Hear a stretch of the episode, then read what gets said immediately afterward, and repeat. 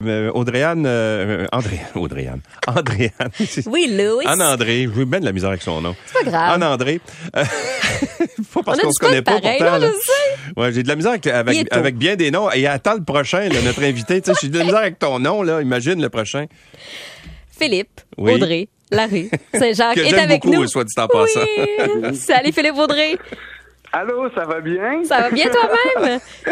Quelle entrée, ben oui, hein? Ça va super bien. Oui, ben, je suis assez nerveux avec les prénoms. J'ai fait, oh là là, si Anne-André, ça se passe mal. Philippe-Audrey, ça se peut qu'il y a un désastre, mais finalement, tout se passe bien. Merci beaucoup. Attends un peu, l'entrevue n'est pas finie. Oui, OK. On avait envie de te parler ce matin parce que tu présentes deux dernières représentations de ta tournée. Hélas, ce n'est qu'un spectacle d'humour. Ça se passe au Gesù demain. Puis là, on m'a écrit, on m'a dit, faut absolument parler à Philippe-Audrey parce que on a envie de savoir comment ça s'est passé parce que ta tournée est tombée en pleine pandémie. C'est ce que je comprends. Ouais. Non, moi, j'ai vécu les belles époques, là. C'est-à-dire que, effectivement, ma tournée qui a commencé en 2017, devait s'achever quasiment en 2020, puis la pandémie est arrivée juste avant. Ce qui fait que, moi, je suis parti... Ça c'est une époque qu'on a peut-être vite oubliée. Là. C'était l'époque du Costco où on se battait pour du papier de toilette juste pour remettre les gens dans le contexte historique. Puis ils m'ont envoyé faire la tournée des salles dans l'Est du Québec à une époque où il n'y avait pas de règles. Fait que j'ai joué dans des salles de 300 places à l'époque où les règles, c'était... On verra avec ce qui s'en vient. Fait que j'ai joué à des salles de 300 places avec, ou même des fois 700 places avec 30 personnes. Puis, bon, moi, j'ai une formation en théâtre. Fait que j'étais quand même habitué à jouer des fois dans des salles vides. Mais j'avoue qu'avec l'humour, ça a été quand même plus difficile que prévu. Fait que de finir ça de façon un peu grandiose pour faire oublier cette période-là, ça me réjouit énormément, en fait. Bon, ceux qui se demandent quel genre d'humour tu fais, parce qu'on t'a entendu à la radio, on t'a entendu beaucoup, quel genre d'humour tu fais dans ce spectacle-là? Parce que moi, je lis partout que t'es une classe à part. Qu'est-ce que ça veut dire? Fais-nous rire, là. Fais-nous une joke.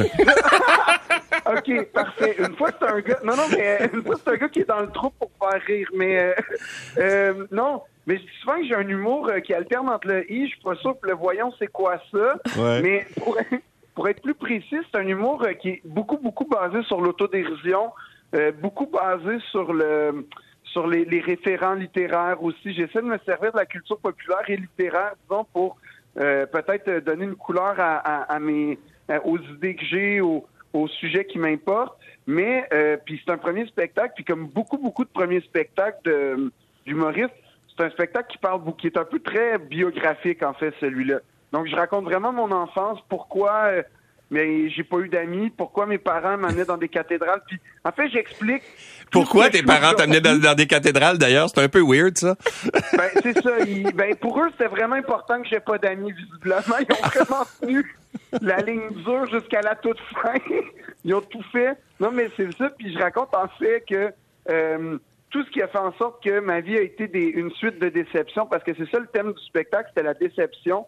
C'est un thème que je trouvais vraiment intéressant pour parler en humour, parce que c'est des choses qu'on vit tous les jours, la déception. Je veux dire, on est tous allés dans un magasin, dans une commande à l'auto, mettons, puis c'était pas exactement comme sur la photo, tu sais, pour pas citer de nom, là, mais mettons, c'est un sentiment qu'on vit tous les jours, puis on l'exploite pas souvent en humour, puis je trouvais ça intéressant de raconter ma vie à travers le spectre de la déception. Et Dieu sait que ça a été foisonnant comme inspiration, parce que il y en a eu de la déception dans ma vie. Il y en a eu beaucoup, beaucoup. Mais t'as l'air à bien vivre avec ça. D'ailleurs, ça te permet de faire un spectacle. Faut en tirer le mieux possible. Oui, non, c'est sûr. Puis ça a été... en fait, ça a beaucoup développé mon autodérision. Puis ce spectacle-là, c'est un spectacle que j'ai écrit à l'époque. Ça faisait peut-être 2 ou 3 ans que j'étais sorti de l'école de l'humour. Donc, c'est vraiment un spectacle qui m'a fait passer, disons, de jeune humoriste à peut-être humoriste un peu plus établi. Fait que ça a été une école, finalement, ce spectacle-là. Puis c'est un spectacle auquel avec lequel j'ai une particulière affection, parce que finalement, c'est une belle histoire.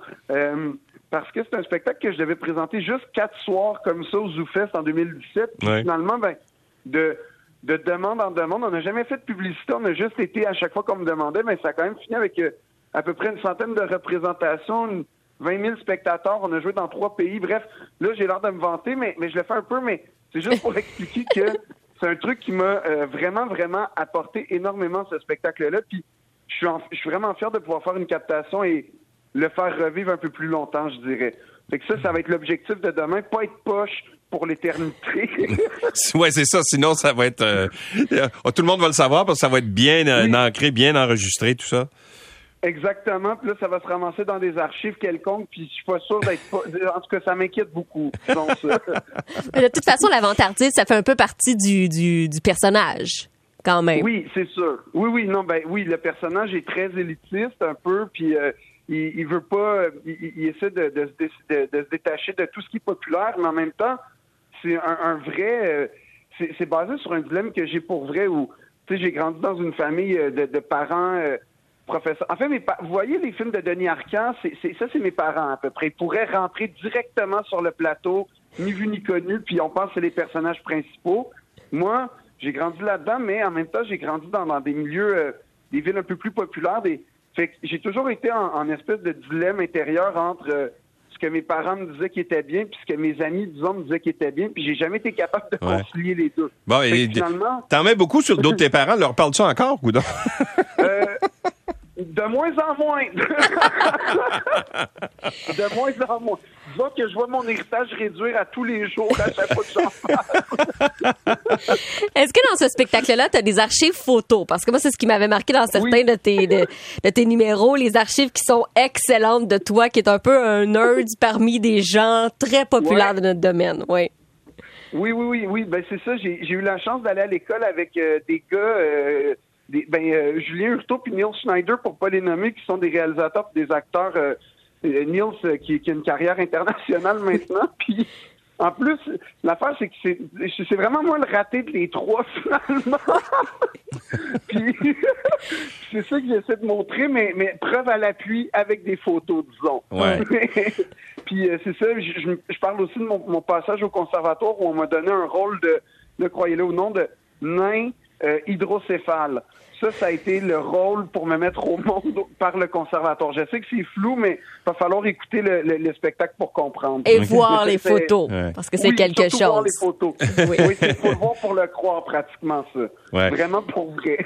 Mais toi, t'es passé justement par le Conservatoire d'art dramatique de Montréal, plutôt que, par exemple, je sais pas, l'école de l'humour. L'école de l'humour, oui, c'est ça. Alors, qu'est-ce que ça change dans ton approche? Comme humoriste? C'est une très bonne question. C'est ce que je pense aussi. C'est ce que je pense aussi. Oui. Non, mais en fait, ça a changé beaucoup de choses. Ça a changé, premièrement, mon approche sur scène ou l'espèce de... Dans ma tête, avec ma formation de comédien, c'était comme impossible de monter sur scène sans, disons, un quelconque personnage. Fait que tout de suite, la création du personnage, dès que je suis arrivé à l'école de l'humour, ça a été une préoccupation. Puis ensuite, dans l'espèce de la trame narrative d'un texte, je sais pas si je vais m'exprimer clairement, mais disons que je voulais... quand on fait une pièce de théâtre, il y a un début, il y a un milieu, il y a une fin, puis généralement, il y a une espèce de courbe dramatique dans le monologue. Puis ça, j'ai voulu rapidement implanter ça en humour, mais c'était pas volontaire, en fait. C'était pas une prétention de faire « moi, je veux faire ça parce que personne ne le fait ». C'était plus... Une déformation, c'est ça? Oui, voilà, c'était ma conception de c'est quoi être sur scène. Puis ça a donné ce que ça a donné, pour le meilleur, et pour certains soirs à Cap-de-la-Madeleine, là, je dirais que ça a été plus difficile des fois. Qu'est-ce qui s'est passé à Cap-de-la-Madeleine? On veut savoir. Il y avait des gens qui peut-être qu'ils avaient peut-être bu, puis peut-être pas juste bu d'ailleurs. Tu sais, ça avait l'air d'être poussiéreux des fois. Puis bref, il était très, très participatif au spectacle. Tu sais, très au point de... Il disait, t'as l'air d'avoir soif, fait qu'on va te lancer une bière. Puis je devine qu'il y avait vraiment... j'ai fini par vivre dans le déni en disant que non, mais c'était de la bienveillance de me lancer une bière. Tu sais, effectivement, il faisait chaud, puis il voulait me rafraîchir. C'était sûrement pas parce qu'il me trouvait plate. Ça aurait pu être des tomates. J'étais pas capable de connecter avec eux. Oui, non, c'est ça. Ça avait été tellement... T'aurais dit, j'ai l'air d'avoir faim. Oui, exact. Puis de toute façon, j'avais du bocconcini dans mon sac. Fait que, tu sais, c'était le fun pour ma petite salade d'après-spectacle. Mais non, disons que, oui, ça a été un parcours un peu... rocailleux, mais ça a été quand même... Ça a donné une forme d'humour dont je suis assez fier, finalement, aujourd'hui. Bon, ben alors, ben on a bien hâte de voir ça. Ça va être capté et pour être diffusé, quoi, tu vas faire un... Tu vas le présenter où? Tu vas vendre un DVD? Oui. Ou une VHS, cassette vidéo? Oui, en VHS et en Super 8 bientôt, là, dans un club vidéo près de chez vous. Ben, c'est vintage. Ça revient. Oui, exact. Oui, puis on m'a parlé d'une édition spéciale en bêta. Fait que moi, je veux vraiment que ce soit accessible à tous. Mais non, mais ça va être diffusé sur les différentes plateformes de streaming que je vais... on est en train d'élaborer ça. On a approché beaucoup de diffuseurs et tout. Puis moi, mon but, ma préoccupation, ça, c'est que ce soit le plus accessible possible. Ouais. Parce que finalement, on vit dans une ère où la culture, c'est l'accessibilité, c'est devenu un des critères. Puis je veux participer à ce mouvement-là parce que j'y crois de rendre la culture la plus accessible possible. Là, mon producteur est vraiment pas content que je dise ça en passant, parce que lui veut faire de l'argent. Oui, c'est ça, lui, il veut juste faire de l'argent. Toi, tu veux juste être vu, tu sais. Oui, c'est exactement, puis c'est un conflit en ce moment, mais bref, moi, je veux m'assurer que ça soit vu par le plus, ça soit possible d'être vu par le plus de gens, puis le plus facilement possible. Donc, je trouverai le meilleur moyen, puis je me fais confiance quand même. En fait, le critère, encore une fois, ça revient toujours à mes parents. Si mes parents sont capables d'y avoir accès sans faire une crise d'honneur, parce que juste Netflix, il arrive un âge où ça devient stressant, visiblement. Fait que si mes parents sont capables d'écouter le spectacle sans faire de crise d'apoplexie, ça veut dire que c'est la bonne plateforme. Bon, ben, c'est là. C'est mon choix. Voilà. Ben, OK. Ben, écoute, Audrey, Philippe Saint-Jacques Larrue, excuse-moi. Philippe Larrue Saint-Jacques Audrey. En tout cas, c'est bien mêlant. Philippe Audrey Larrue Saint-Jacques. Reste des billets pour tes deux spectacles demain au Gesù. Merci d'avoir été avec nous. Moi, j'adore le vocabulaire sur scène, la prestance aussi. Vraiment, vraiment un gars à découvrir. Pitchez-vous au Gesù. Merci. Salut, bon spectacle. Bye. Bye.